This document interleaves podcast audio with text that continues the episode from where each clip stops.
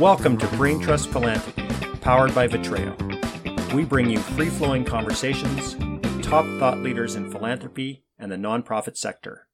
Sit back, relax, listen, and enjoy as we share ideas and discuss topics that are important, timely, and we hope will transform the nonprofit world. Hello, and welcome to Brain Trust Philanthropy, powered by Vitreo. This is episode 40, and it was recorded on Thursday, April 30th, 2020. I'm Vincent Duckworth. I'm a fundraiser and a partner with Vitreo Group. We are a national agency focused on bold leadership and transformative fundraising. This is our seventh episode of 2020. We are joined by Jay Love, Chief Relationship Officer and co founder of Bloomerang, Kelly Morris, Senior Associate at Vitreo Group, and Brady Josephson, Managing Director of the Next After Institute. Our topic COVID 19 forced us, well, most of us anyway, over the digital divide. Now what? One of the defining characteristics of this time is uncertainty. There is a lot of uncertainty. But not everything is uncertain. After resisting the groundswell of going digital for what seemed like the last decade, enforced social distancing and work at home requirements have jump started the entire nonprofit sector into going digital. Join us as we talk with three experts about what they think in general, what they think will stick, what won't, and what else is in store for us in this brave new digital world. Time for the Brain Trust Philanthropy Podcast. Welcome to episode 40 of Brain Trust Philanthropy powered by Vitreo. This is our seventh episode of 2020. Our topic COVID 19 forced most of us over the digital divide. Now what? We've invited three amazing professionals, all of whom work and advise clients in the digital and online space. They're excited to be here. I'm excited to be here. Let's get started. First, joining us from the great state of Indiana, we have Jay Love. Jay is the Chief Relationship Officer and a co-founder of Bloomerang. This is Jay's second visit with us at Brain Trust Philanthropy. He last joined us for two years ago, along with Tony Myers, John Gormley, and Kathy Mann for our episode on research in the nonprofit and philanthropic space. Jay, we're so glad you could make time for us today. Welcome back. Great to be back. Thank you for having me again. Jay and I got to know a little bit more about each other through his participation in our podcast. Uh, before I invited Jay to join our podcast alumni family, I only re- really knew of him through his association with Bloomerang. Um, and so we're going to hear, uh, uh, uh we're going to get a chance later on in the podcast to hear more about what Bloomerang does and, and uh, the amazing things that that company is all about. But before we do that, in the pre-show, I know we talked a little bit about a, a COVID-19 or a coronavirus story that you, you shared with us. I'm wondering if you could share it with our listening audience. Oh, I'd be glad to. Yeah, I was uh, talking about my mother-in-law, my wife's mother, who's uh, uh, coming up on her 87th birthday. She was in a relative, a really nice uh, retirement home here in Indiana, and they had gone into lockdown. But unfortunately, one of the individuals serving the food to them was an undiagnosed virus uh, transfer person, and she can she uh, was it unfortunately had uh, contacted the virus and was uh, moved into even more isolation, and then eventually because of breathing problems had to be moved to one of the uh, hospitals here in Indianapolis into the ICU and onto a ventilator. And when they placed her on the ventilator, they said, you know, you may want to go ahead and make plans for what would be coming next because anybody her age is only 10 or 15 percent that come out ever come off the ventilator. Well, three days later, we get a phone call and they say, you're not going to believe this, but we've been turning the settings down on the ventilator to the lowest setting. And if she goes through the night that way, we plan on taking her off the ventilator on Monday morning. And sure enough, the next morning they took her off the ventilator. Within 24 hours, she was using her cell phone again, asking us what had happened in the last week. And she's been moved to a uh, rehab facility. And by the time everybody's listening to this podcast, she is back safe and sound into our nursing facility and just as happy as can be. That is a great story and such an important piece of news for people to hear. Jay, I'm so happy for you and your family. Thanks for sharing that with us. That was awesome. Yeah, you know, speaking of the virus in general, we had one day about three weeks ago where supposedly there were 52 new uh, cases tested for in Indiana, and three of them were uh, close relatives of my family. So uh, it really has hit home here.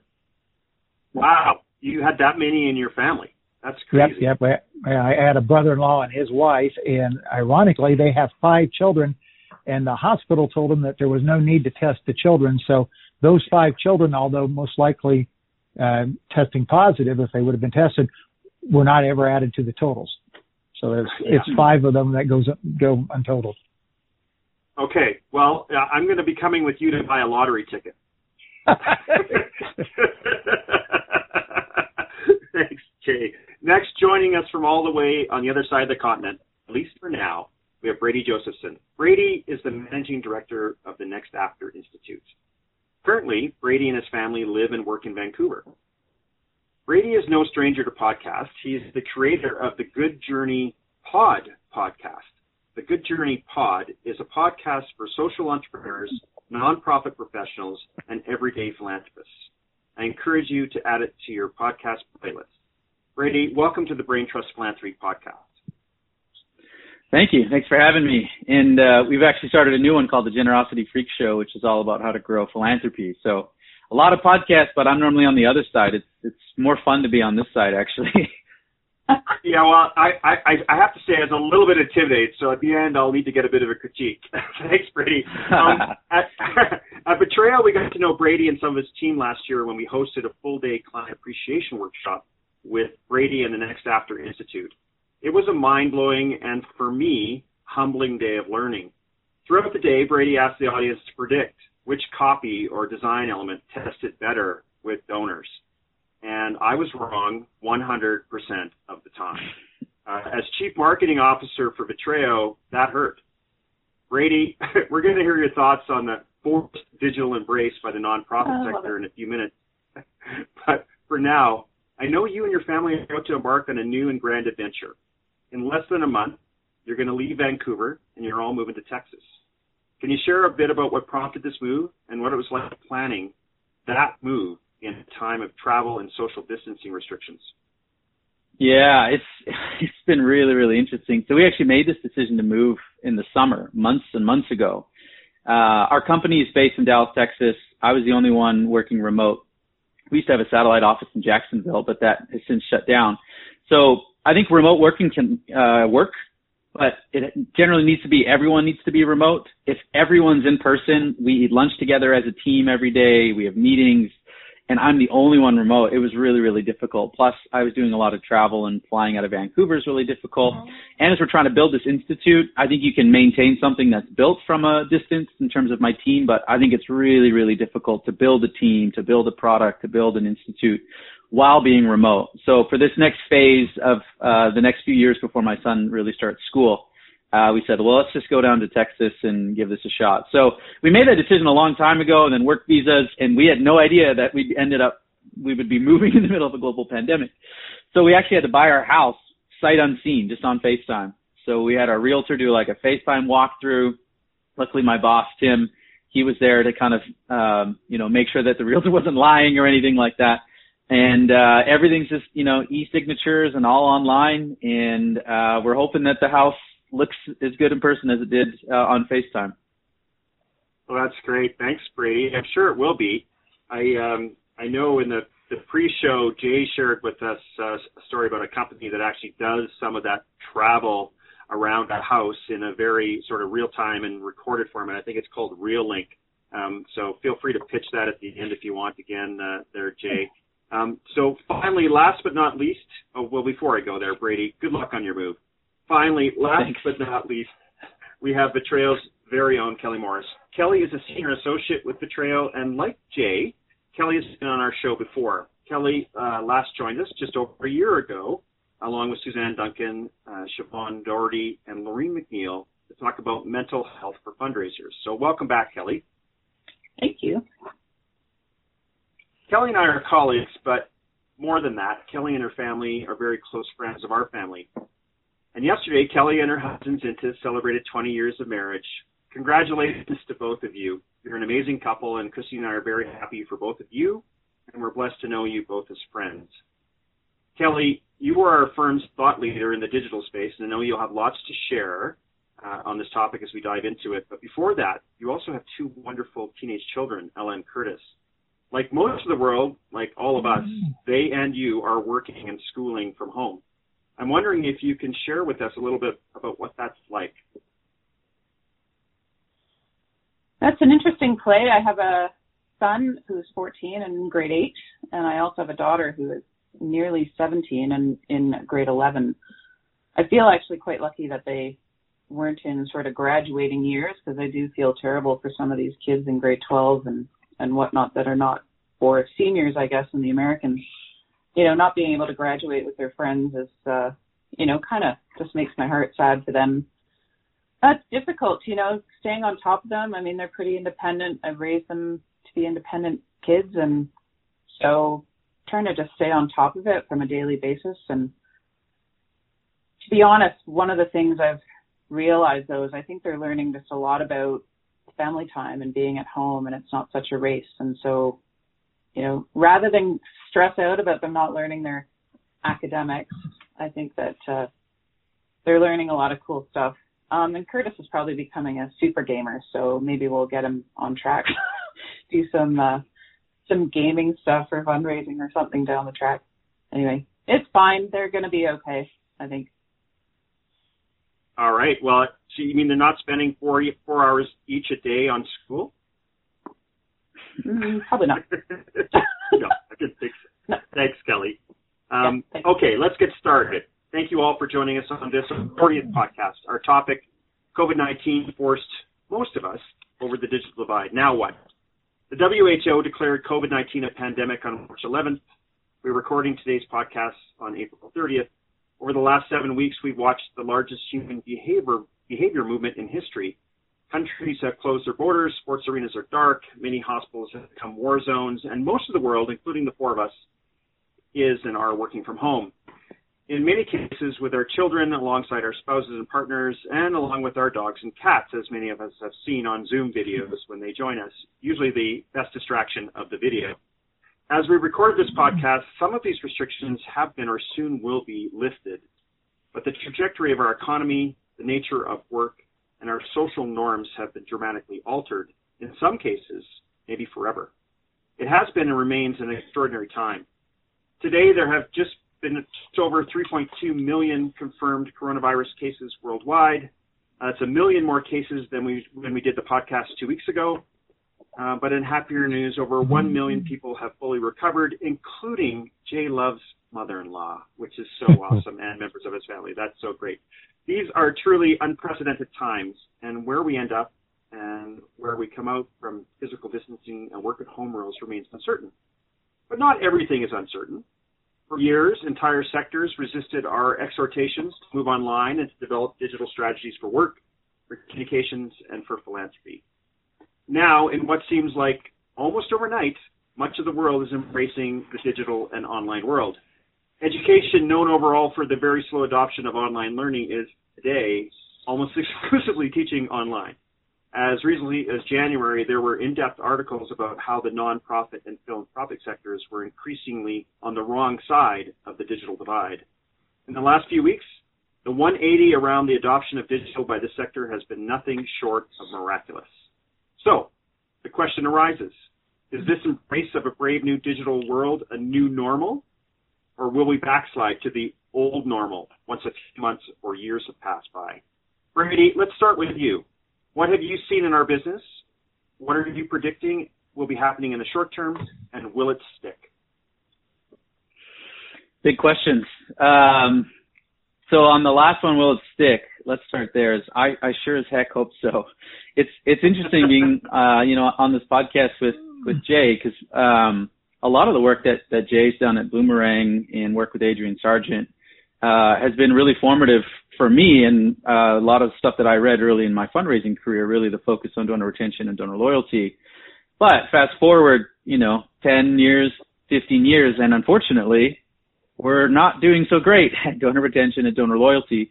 So I'm I'm on both sides of the equation. On one side, we're seeing online giving grow incredibly rapidly. We've built a benchmark to try to track this in real time, and we're seeing giving online giving up 13%. Uh, email volumes up, email response rates are up. So people are starting to see success, and so hopefully that will you know lead people to say, hey, this should be more of the new normal or we should invest in this. But I've also been around long enough to know that a lot of the things that we think people should do, even though there's a lot of data and evidence behind it, doesn't always lead to things that stick or actually truly changing human behavior. So I'm uh, a little skeptical at this point still whether or not we've will actually be able to push organizations uh, over that digital divide or not. But I sure as heck hope so. And what are you predicting? Are you like in your own business? Instead of predicting, tell me what's happened in your own business. Uh, ha, has your business slowed down, or have people that have been sort of on the fence for a while suddenly um, picked up the phone? Yeah, it's it's interesting because in, in a really sick way, um, we're we're growing and have never had as much interest or success in what we do, right? So we're a fundraising research lab that focuses on digital marketing and online fundraising. So we do research of two types. We make donations and we sign up for emails and we track the whole experience, categorize it, catalog it, analyze it, and create research studies to say, here's the donor experience on the front end. And then the second type of research is we do experiments with nonprofits and clients. I was just analyzing one for public radio station in Seattle where we look at what's actually working when it comes to emails and donation pages.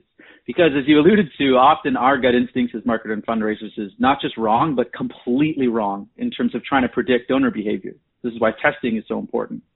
So we have this, we've been doing this for years. And so we have over 2,500 experiments. We've got, you know, nine different research studies. We've got eight online courses and we advise and consult large nonprofits on how to optimize and improve online fundraising. So we are, you know, unintentionally really well positioned for organizations to make this move. I mean, somewhat intentionally. So what's really weird is, you know, clients we've been talking to for eight years are all of a sudden like, yep, let's sign a deal in two weeks. And now we're in these, you know, working relationships or strategies that we've been talking to clients about for years. Compassion International is, is a large client who does child sponsorship. And a large part of how they actually go about securing child sponsors is physical events. They've got artists, right? They have an artist program. So you have child sponsor packets under a seat. And then there's a call to action, please sponsor child today. Well, all those events are gone. And so something that they've been wanting to do and something we've been pushing them to do is really double down on content marketing and email acquisition. Well, now they have to. So, and they're seeing incredible success acquiring emails, you know, for 50 cents and turning those folks into donors. Like they're seeing huge success and we're seeing huge success. People are more interested in courses. So that's all great, but you know, that's balanced with like people are losing their lives. And then we get emails back from people saying, I'd love to attend this workshop, but I may not have a job next week. So it's this really interesting, sobering thing where at one level it's really exciting. We're seeing things, we're seeing success. And then at the same time, it's just, it's a really, really tough time for tons and tons of people. So yeah, it's, it's a, it's a really interesting time. Um, some positives and then, you know, some negatives, but business side, it's, it's generally pretty positive. Well, as long as you guys didn't sit down last summer and go, okay, when the pandemic comes, it's going to be great. I don't think you did that. So no, no, we did not. Jay, let Jay, let's turn it over to you. What are you seeing? Uh, do you think it's going to stick? Uh, what are your thoughts? Well, you got to remember, you're talking to the guy that back in 1998 uh, was convincing everybody that you could put your database online when people were using dial-up modems. You know, you used to take the phone down and put it in a coupler. So uh, so yeah, uh, yep, you got it, you got it. Yeah, you've got mail. Uh, but anyway, uh, so uh, I'm a big believer that yes, this is going to stick, and uh, people did have to rush when all of a sudden the stay-at-home orders started coming in by country and state and et cetera, et cetera. To do that, people were calling my company Bloomerang, and in a panic they had a database that was on a single computer back at their office and nobody was going to take that computer home with them. What were they going to do? Or they had a group of spreadsheets that were on somebody's computer. And so we were really scrambling to help them bring something that they could access from remote places. But what I think the, one of the key turning points here is that people that, that were technology shy and uh, avoiding such resources, like executive directors and CEOs, all of a sudden they couldn't say, I'm not going to operate without technology anymore. They were forced to go through a metamorphosis and say, I am now part of the technology world. And who has a bigger play with major donors and with the major supporters of any organization than the CEOs and other people that in some cases were really gun shy. We're even seeing board members now be able to do that. And I think now that people realize, you know what, this is really not as hard as it as, as you thought it was going to be. You can access technology. You can do what we're doing here and do conference call lines and do Zoom meetings and et cetera and be able to be fairly productive. So I think it's going to stick. Plus, I think it's going to be a very long road to go back. We were just talking myself with, uh, we have about a 120 employees at our office and we're in two buildings, but in those two buildings, there's about six different restrooms. Well, even if you get the proper social distancing and everything else, what are you going to do about the restrooms? You know, are you going to have to have someone clean them every 15 minutes or sanitize them? What is going to happen? So I think until there's a, a full-fledged proven vaccine, uh, the, the switch over to this technology is going to have to be fairly permanent. That's a great comment. The um, one of the next inflection points that people have been talking about in the market is um, it's not a certainty, but there's definitely thought to be a change around that point, which is the vaccine. Uh, so that that does start to really seriously change uh, uh, where things are going. Theaters are empty right now, and theater goers are probably not going to go back until there's such a thing. So it's very interesting to hear about those thoughts, Jay, and also the embracement. I use that language a little provocatively in the opening about people being forced into this, but I think CEOs and EDs perhaps have. Um, I'm going to open it up in a minute, but Kelly, I want to give you a chance because we've got um, Brady saying, "Eh, I don't know if it's going to stick." And Jay's going, oh yeah, it'll stick. And uh, I know that you guys are probably closer together than that, but I'm it's a podcast, so I've got to be a little provocative. Yeah, you, you got to make guys, it. You got to yeah, I've got to put that, you guys right? in cor- I've got to put you guys in corners. I got to introduce the Yeah. tension. Uh, Kelly, what are you going to do to bring these guys together? Actually, I do think I do think I have a good job to do in that I can take a lot of what Brady's done in his research, which I love. Thank you for doing all that, and then also take what Jay's done and practice my convincing efforts that this is the way to go in something like a great CRM like Bloomerang seems to be. I um I do spend a lot of time kind of just talking to, you know, nonprofit leaders, um, you know, EDs even at this point is who I really I think need to speak to and practice my convincing methods to show them um, exactly what happens. You know, taking some of the research from what you know Brady's done and um, really showcase the opportunities. I think what we really need to um, talk about is just having the courage to try it. I think that we are in a position right now where people are embracing some change, and that to me has been the hardest part. It's always worked this way, so why would I change it? You know, policies are hard to break, and processes, you know, oh no, we couldn't do that. Um, but yeah, just taking some time to take all this, you know, interesting stuff, and especially, you know, you can just see it in the for-profit side. You know, that can totally work in our side of the uh, of the desk. And I think the last thing for me though is that people, what I would like to really help people understand is how to build relationships online. Um, Jay, I can take you one further. I uh, worked for a company that had MP3.com uh, before Apple ever put music out. So I'm Right. with you. And yeah, they were called they were called MP2s, right? I'm kidding. we definitely didn't have MP4 then. Um, Yep. But yeah, didn't like just. I love this stuff. I just feel that um, it's really just an opportunity to help uh, convince and convert really um, a lot of these leaders to say, "Hey, this works," especially now. So That's great. Um, I, I have, I'll put a question out there, which you guys can totally uh, uh, ignore if you want to bring up more topics, and there's lots to talk about. But what is this whole thing um, kind of uh, uncovered for us? Leave aside the embrace.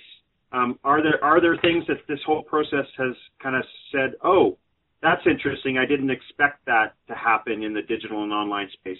Uh, you know, a good example from my perspective would be um, capacity uh, in some cases, the scale up happened so quickly that the some of our digital uh, under processes and framework had had trouble keeping up. Uh, in the first week or two, that some of that was communications technology, where things were, were troublesome. Last weekend in Canada, uh, there was a, a nationwide uh, event, much like what Lady Gaga did a couple weeks ago, where lots of artists and, and sports uh, celebrities came online in, in service to Food Banks Canada. So it was a $150 million campaign for Food Banks Canada. And right along the screen on the bottom was the text to give piece, which failed immediately. Not, not, not, not, not halfway through, but it was so overwhelmed within the first couple of minutes, people actually couldn't make their gift until hours after the broadcast. Yeah, it sounds sounds like the first couple Giving Tuesdays where systems went down pretty miserably too. Yeah. so it's, I'm. I, what, go ahead, Jay. If I if I could jump in and because I know uh, the others may have a little bit more to say about that because they're very involved uh, in the digital part of things, but I think from just a natural resource side too. One of the things that's been sort of a side key benefit here, all of a sudden we're seeing infrastructure like all of our roads and highways are far less crowded. All the pollution's down, conservation is up, and people may be saying, you know what?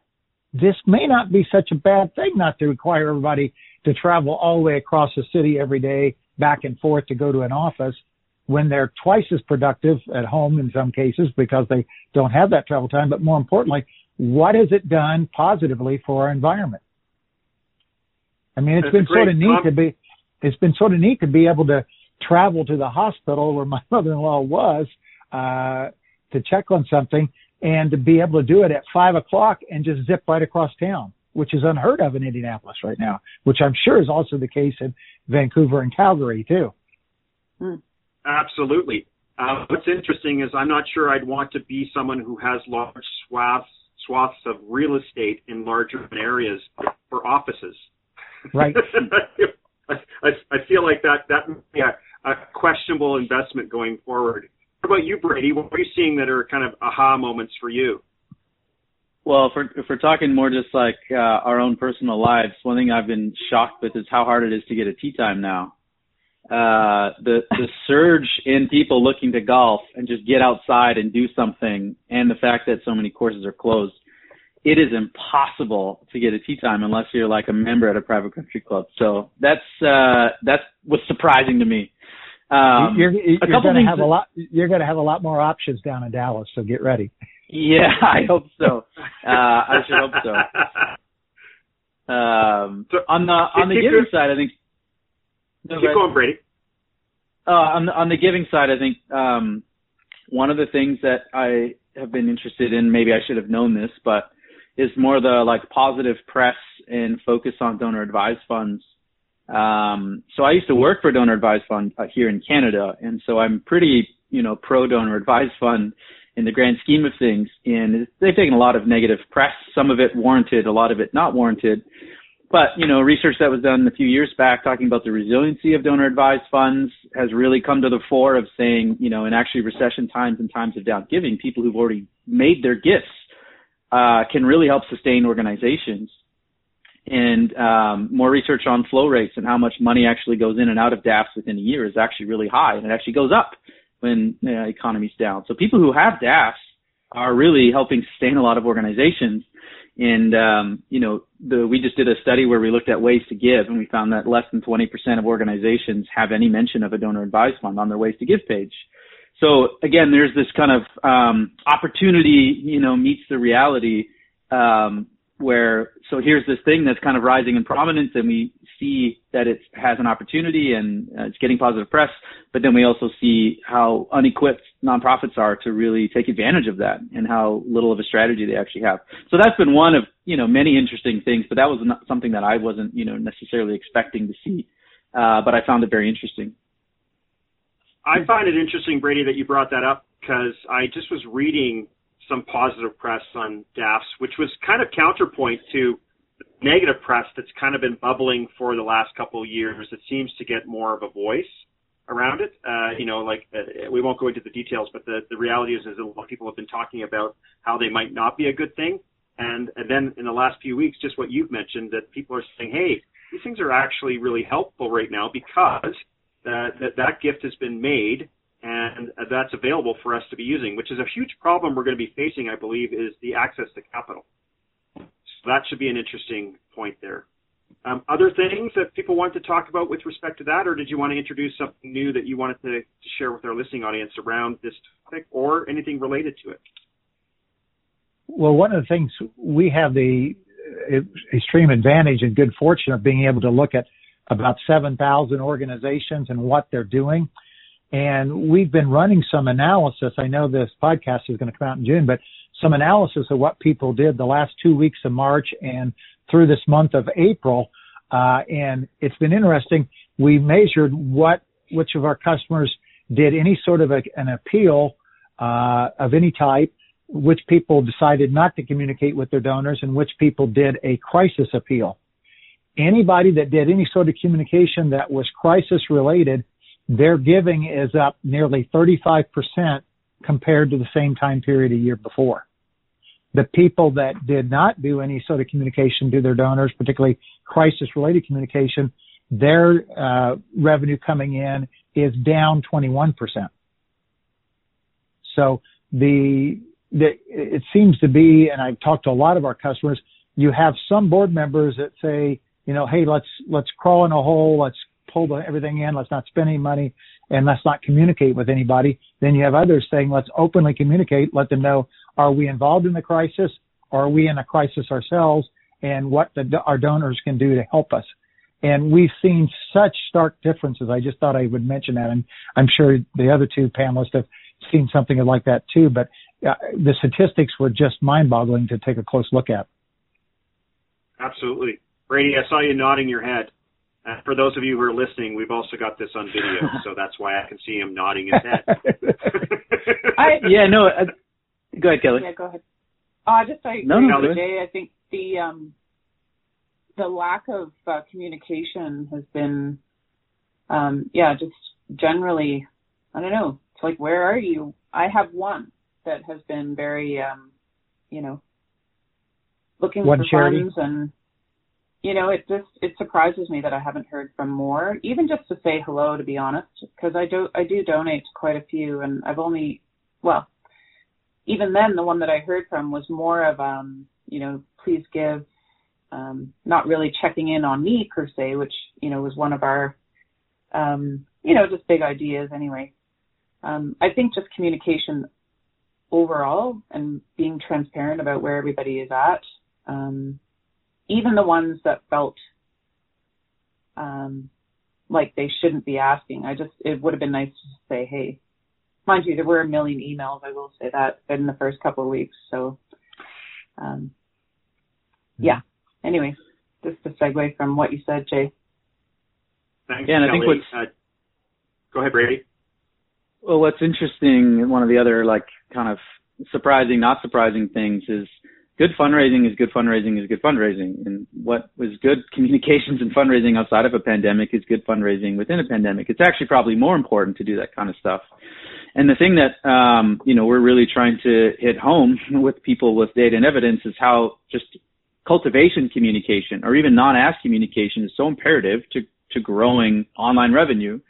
So we've got experiments where we just sent one extra email a week and increase revenue 42% over six months just by sending a cultivation only email. No more asks, just more content saying here's a blog post you might be interested in and people like Roger Craver have done research on what drives donor retention, and they're saying 80% of it is really communication. Only 20% Absolutely. is like when you ask, right?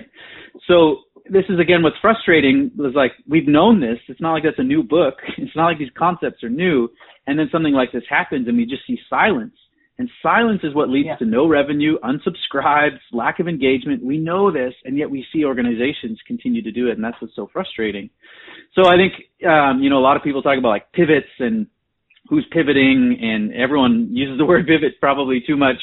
Uh, I think for me, the organizations that are really successful are the ones that don't really have to pivot that much. They understand communications mm. are vital. They understand the value of speed and agility and imperfection. So there's just, you know, slight tweaks. And so I think that's, you know, Jay's data and the data that we have, those organizations that are taking that approach are separating themselves. And we've seen this in past recessions. Organizations that actually invest in times like this, media spend is down. It's easier to actually cut through. You can acquire at a cheaper rate if you know what you're doing.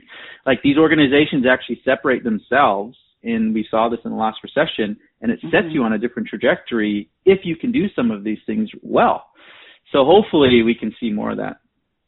Yeah, it, it's amazing. Uh, my wife and I, I think, are probably a bit of the exception in that we support 17 organizations on an annual basis. That we make an annual gift to them and do that. And we have heard. I kept pretty good track of this. I've only heard from 12 or 13 out of those 17, and a couple of them, you know, a few of them were major donors too, and they were right away are you and your family, are you and your wife safe? Uh, you know, is every, is anything happening with the virus related to you? They were just either email messages, phone calls, or text messages that were very personal, just checking on our well-being, uh, to do that. And then, then some of those did change and ask, or we, they said, you know, it, would it be possible to make your annual gift in the spring now rather than at the end, toward the latter part of the year and all? But I, I, I'm just, uh, amazed at, you know, organizations that have board members that say we're going to sort of lock things down that don't turn to any sort of research or best practices to see if that's what they should be doing because they they will never pull out of it. They will never be the same if they do go several months without communicating to their constituencies. It's just such a suicidal thing to do. Mm. I had I love that comment. I had read it before, but it's great to hear it on the podcast uh, about the 80% of the, the the giving is from communication, and so mm-hmm. I think that's really important. I have a question for the group, um, and I'm I'm being selfish because tomorrow, um, which is of course uh, back in time for those listening in the in the podcast, um, tomorrow, which uh, which will be May 1st. Um, we're doing uh, our fourth Ask Anything Zoom call, and it's pretty popular. Uh, it's a, it's an open conversation around a topic. It's not a webinar, um, and you know we got close to 100 participants coming tomorrow, um, which is great. Um, but the, the, the, topic tomorrow is um, so uh, should I retool my case for support in response to COVID-19? Right, it's, it's that classic, and, and I, am coming back to your comment, Jay, about you tested uh, people who did uh, uh, communications, uh, some of which uh, may have been right. I'm assuming you know could, could, could speak to their response to the crisis, but some of them right. were just responding to their their own crisis, as in we're in trouble. And I'm wondering if there was uh, uh, any thoughts or ideas around how do organizations who can't immediately uh, sort of fit themselves into something to do with coronavirus, for example, higher ed uh, has lots going on in it in, on any given day, lots of great things.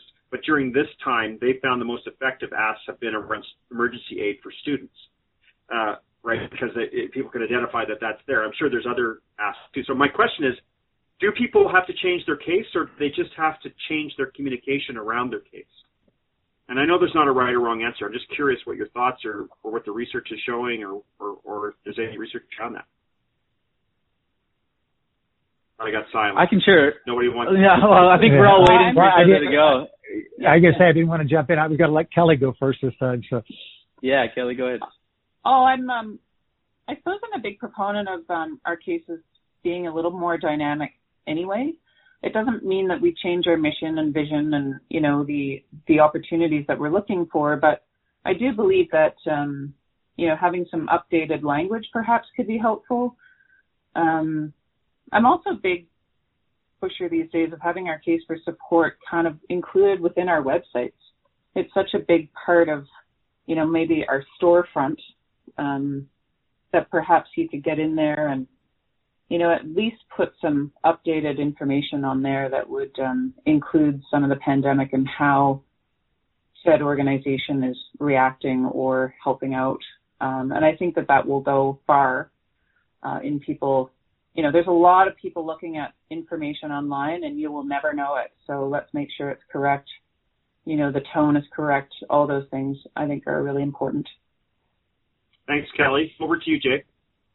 I think there's going to be several mission statements. Uh, I, who knows what percentage, but I, I would say at least a third of them are going to be affected. You know, the effect of the pandemic and the virus on homeless shelters, on uh, homeless populations, food banks, you you mentioned what the you're done across Canada with the celebrities and all uh, for that.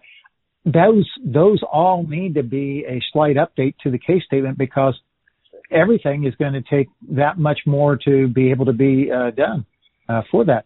Uh, any any organization that was reliant on special events. You know, I, I think the the Komen walks and things of that nature, mm. those may never be the same again. Uh, to be able to do those in that manner, so that is going to change their case for support for many of those organizations. So I think folks need to gather around and take a look at that and say, is it is it time that we do update those? Great.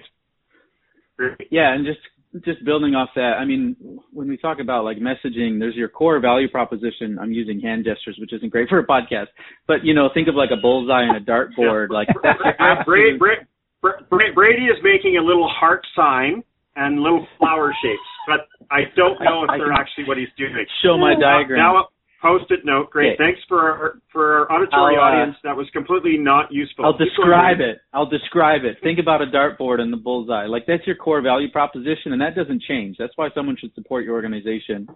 Um, that that doesn't necessarily change in or out of a pandemic. But as you get out further out, this is when you start developing more specific value propositions to donor segments or even offer statements about why someone mm. should support your cause today.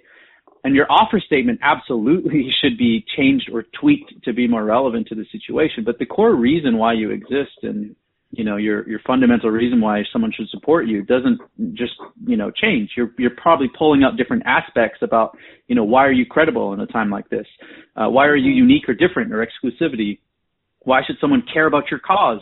You know, right now, like th- these are still fundamental things, but you're probably just altering it a little bit. And so uh, we're starting to get some experiments around this. And um, the early three, we kind of call them like the Goldilocks effect, where one tried to kind of jam COVID-19 messaging into a membership renewal campaign, and it just bombed. Uh, 81% decrease in, in response because it didn't feel really authentic. It was, you know, right. you're a public policy group asking me to renew my gift and why are you talking about COVID? Like they just didn't make the connection. Another one talked about in times like these, and it's actually a health organization that does like personal journey sites. So people who have cancer or potentially dealing with COVID to, per, you know, produce blog updates, like they should be doing really well. But they use language that says in times like these, that was the only difference between control and treatment. They saw no difference. And our theory is that it's just too vague. It's not specific enough. You know, they need to really call out during the COVID-19 pandemic, being able to have access to family is more critical now than ever. You know, like make it very, very clear. And we assume they would have seen a, an increase. And then the third one, which was a public policy group, but they were able to connect their policy statement and this petition and then into an instant donation. They were able to connect it directly to COVID. They're actually advocating Congress in the U.S. to not include a bunch of, you know, fat and unrelated things in the COVID bill and to just focus on COVID response. And so they were actually able to kind of, you know, build off their core value proposition and align it to what's going on with COVID. And they saw, I think it was about a 40% increase in giving and is the most successful offer they've, they've had since 2018.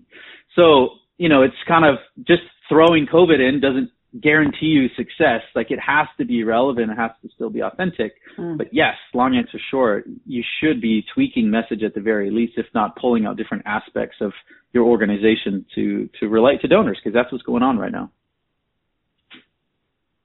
I love the language of offer statement. I know you've used it before, and I know we've heard uh, similar statements, but it's good to. Oftentimes in our business, we use this blanket uh, case for support, case for support, and uh, it, it, it, we sometimes need to think yeah. about the front end of that. Jay, did you want to offer anything to tag into that? No, I, I, I agree fully. It, it's got to be authentic. It's got to be real. It's got to be tied down. And obviously, before perhaps releasing it to a larger constituency, constituency, is to do it with some sort of a small test group or at least with your board members and see what the reaction is. Right. And just that's such an easy strategy that organizations typically don't do. I mean, especially if you have a little bit of volume, send out a message, send out an appeal to 10, 20%, see what the reaction is, and then send it out. I know we did this with our audience about our, our we got a big conference and we're, you know, do we cancel it, do we not? So we sent it out to a sliver. And good thing, because A, we had tons of responses, and B, we took a ton of flack from a lot of people. So if we would have just gone out to like our whole list with this you know, message, which was maybe imperfect, it would have been a bit of a nightmare. So it's risk mitigation, and it's such a simple strategy, mm. particularly with email. That's a great point and suggestion. Right, right, so you, and you don't see it. You just don't see it very often done. There's so little testing that's done by most of most of the nonprofits. Yeah, yeah shocking. because people are, are they. I find in my experience has been that they don't project manage this stuff like they should, and so their timelines are are untenable for that type of testing. Isn't built into the timeline, so all of a sudden production has to happen, and there's no time, mm-hmm. and so that's, that's also, been a big barrier. Go ahead, Cal. Yeah, I was also going to say HR plays a huge role. Um, just the people yeah. that are on board and um, you know, even their ability or their knowledge to even test. And I think that's why it's so important, you know, to hear what, you know, Brady's doing and next after. I just, I'm still, you know, blown away by all that stuff myself, like you said, Vincent. um, you know, it, there's a lot of research that can happen. And I like that risk mitigation. I think it's super important. And I think we just have the tools to do it now. So get at her, right? I know, I know as a firm in the first um, you know, uh, month or so of this pandemic, certainly in the first couple of weeks, uh, organizations were all over the place in their messaging. And so we kept them all and we just share them and we would instantly critique them. You know, uh, tone deaf, right on the mark, could do better. And in some cases, um, we saw organizations who maybe made a misstep. Um, and then they were able to sort of come back out and correct that. Uh, you know, like either some some of this stuff was already pre-programmed. We saw some social media posts that were clearly put into you know some sort of a month ahead, and they came out and they fell really awkwardly in the middle of lockdown, right? And uh, so we saw some of that stuff going on. We looked at our own stuff to make sure that that was not not occurring, but we would actually rate them as they come in as the three partners in Vitreo and the team. We go, oh, that's horrible. oh, that's great. so, you know, I could see that going on.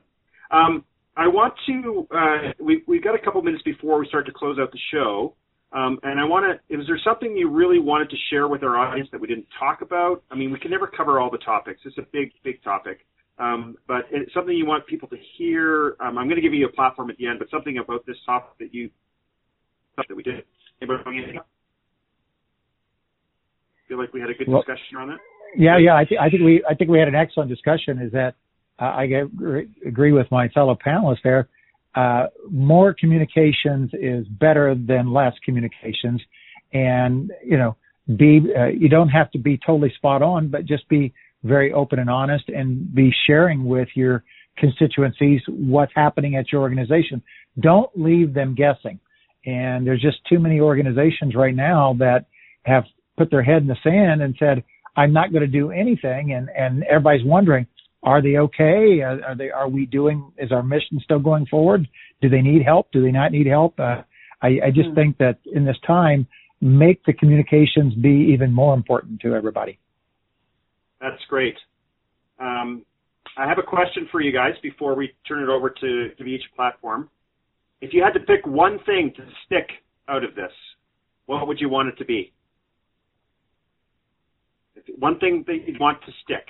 Uh, you know, and it can be as broad or reiterative as something you said before, but what would you want people, what would you hope stays and sticks? Uh, nice if we could keep it I'll in the first. digital and online. Go ahead, Kelly.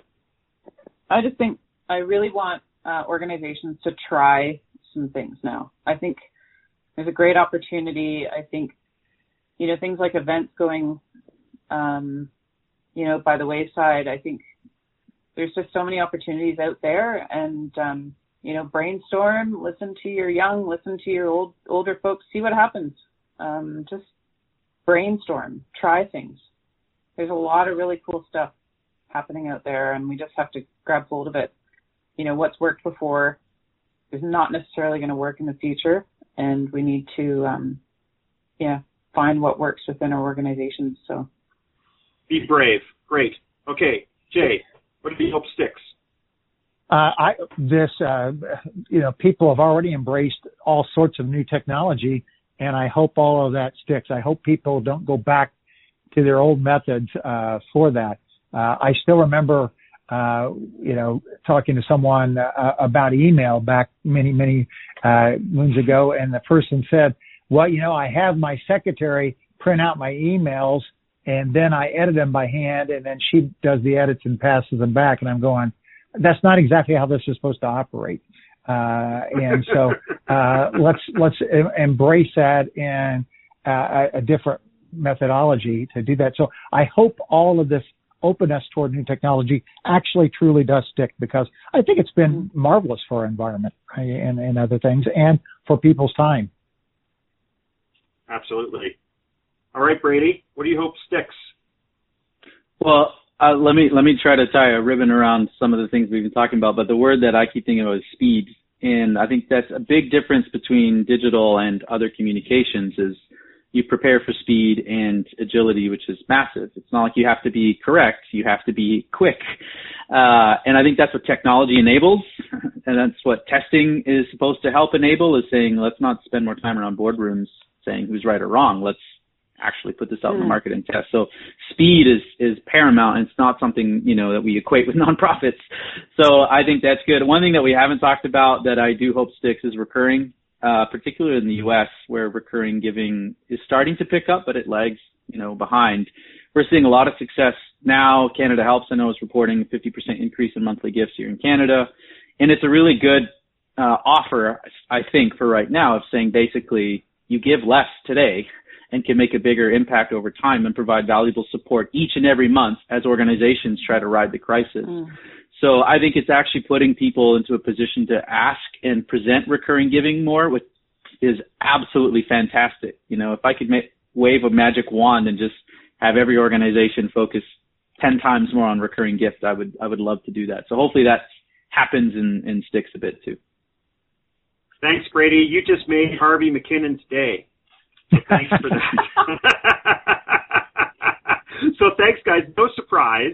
Uh, you guys were amazing. I can't thank you enough for for taking part in today's podcast. Uh, we have many more podcasts on this topic alone. I'm sure we could do, and we will invite you back to talk about this and many other topics.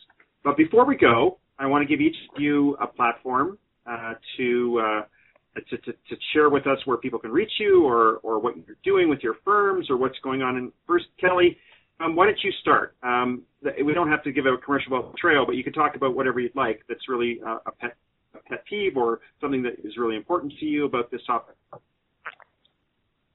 Pet peeve, that's welcoming.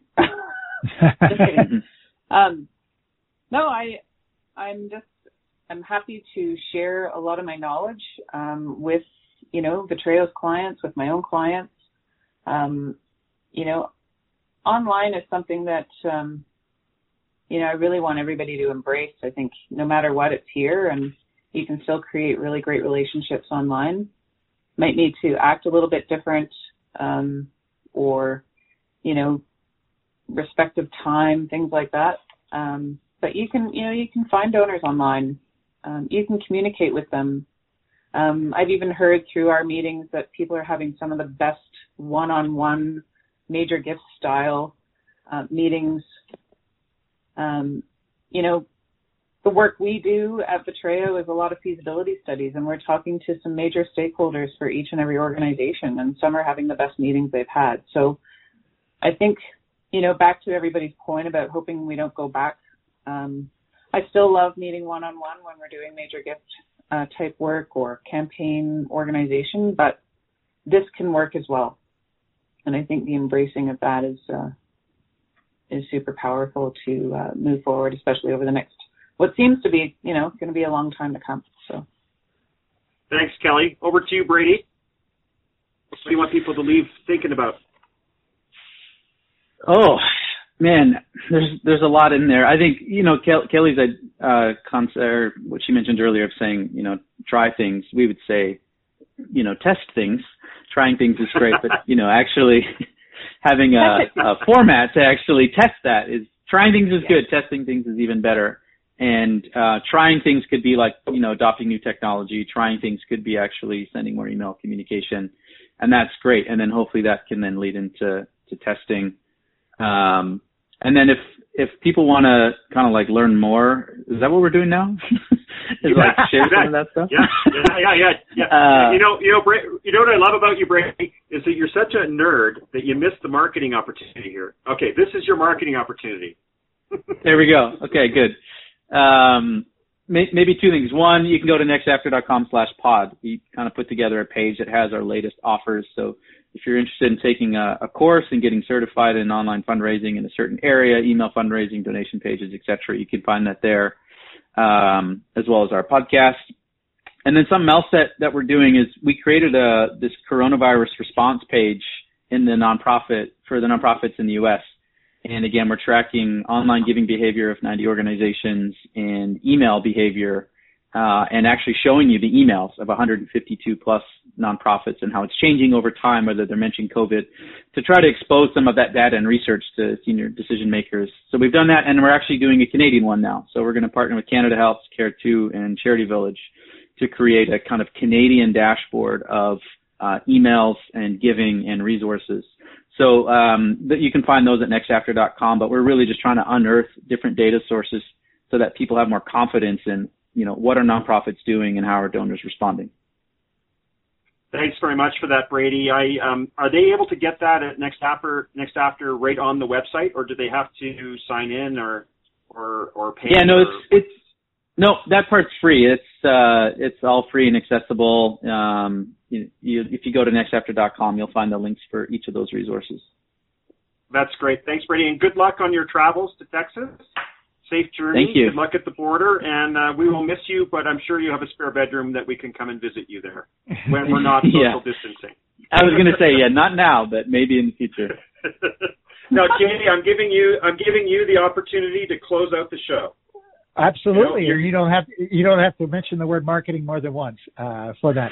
uh, I would really try to point people to our our Bloomerang website. It's bloomerang.co or dot dot com. Either one is fine. We have a whole resource section, and one of the newer sections in the resource, uh, it's actually labeled uh, COVID-19 success, and we have nine different success stories that are actually short videos of people that have turned uh, what was supposed to be a lost special event into a virtual event and made three times the money or people that did various appeals and things that with that both organizations related to the crisis and P- organizations not related at all so that resource section of our bloomerang website is chock full and i'm just delighted to be here because one of our most rapidly growing segments of our business is our Canadian friends and customers now. So uh, it's great to be part of such a, uh, a, a great country and a great group of fundraisers that are north of the border from us. Well, thank you so much, Jay, and thanks so much uh, for everything you've done for the industry, uh, both personally and as a company. Uh, we're really excited this year in Canada to be uh, engaging our very own fundraising effectiveness project, which I know Oh, yes, it's true. Yeah, yeah, yep. Yeah, so so and the fundraising effectiveness project is a fantastic, you know, data collection and benchmark tool available to folks, but it has been primarily U.S. institutions with some Canadian. Now this is a, a, a one that's being involved in Canada that Canadians get benchmark against Canadian institutions, which I think is super great. So Yep. thank you for that. Thank you, Brady. Thank you, Kelly. With that, our gift of another Brain Trust Philanthropy powered by Vitreo has been committed. Well, that's about it for this episode of Brain Trust Philanthropy. I hope you will join us next month for our ninth episode of this year when we will be doing a live Zoom podcast for AFP Edmonton and area. We're working on guests. Stay tuned. Until then, take care, stay safe, and stay sane. We look forward to talking with you soon. Brain Trust Philanthropy is powered by Vitreo and is produced by Nicole Nardi, Katja Asselmanning, and me, Vincent Duckworth. Brain Trust Philanthropy is produced in beautiful downtown Calgary, Alberta. Follow our show and engage with fellow listeners on Twitter at Vitreo Group.